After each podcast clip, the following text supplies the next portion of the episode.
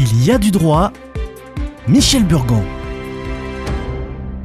Bonjour. Comprendre le règlement général sur la protection des données, en raccourci RGPD, est fondamental. La personne concernée par des données enregistrées jouit de plusieurs droits qui lui sont conférés par la loi informatique et liberté et le RGPD. De son côté, le responsable du traitement doit respecter un certain nombre d'obligations. Le RGPD dispose que la personne concernée doit avoir le droit d'accéder aux données à caractère personnel collectées à son sujet et le droit d'exercer facilement à des intervalles raisonnables afin de prendre connaissance du traitement et d'en vérifier la licéité.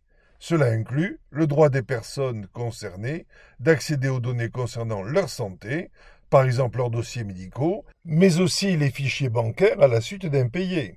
Toute personne concernée par un traitement a le droit de connaître et de se faire communiquer les finalités du traitement des données à caractère personnel, la durée du traitement de ces données, l'identité des destinataires et la logique qui sous-tend leur éventuel traitement automatisé et les conséquences que ce traitement pourrait avoir, au moins en cas de profilage. Le contenu du droit d'accès prévoit donc que la personne concernée a une information sur le traitement des données la concernant, l'accès aux données et les informations suivantes, à savoir la finalité du traitement, les catégories de données concernées, les destinataires auxquels les données ont été ou seront communiquées, la durée de la conservation envisagée, l'information de son droit de demander la rectification ou l'effacement des données, d'introduire une réclamation auprès d'une autorité de contrôle,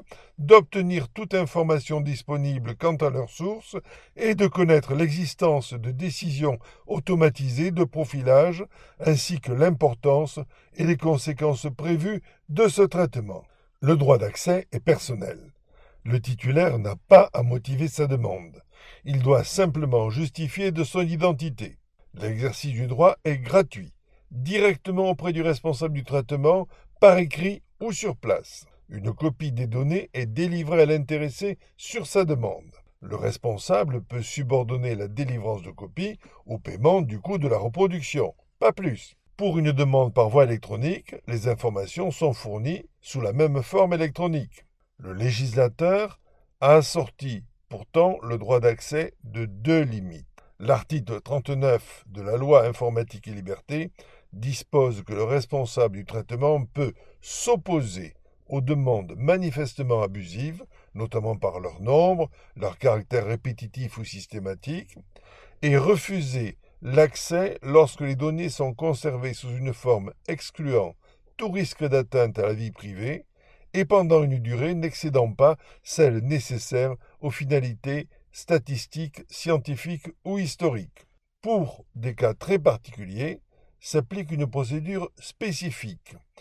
Il faut passer par la CNIL. Ce droit d'accès dit indirect concerne les fichiers qui intéressent à la sûreté de l'État, la défense ou la sécurité publique, les fichiers économiques des comptes bancaires dénommés FICOBA et le fichier du service TRACFIN. Ainsi, l'ensemble de nos données justifie sa collecte et protège les personnes contre un usage abusif et contre la communication déformée d'informations plus ou moins altérées. À la semaine prochaine.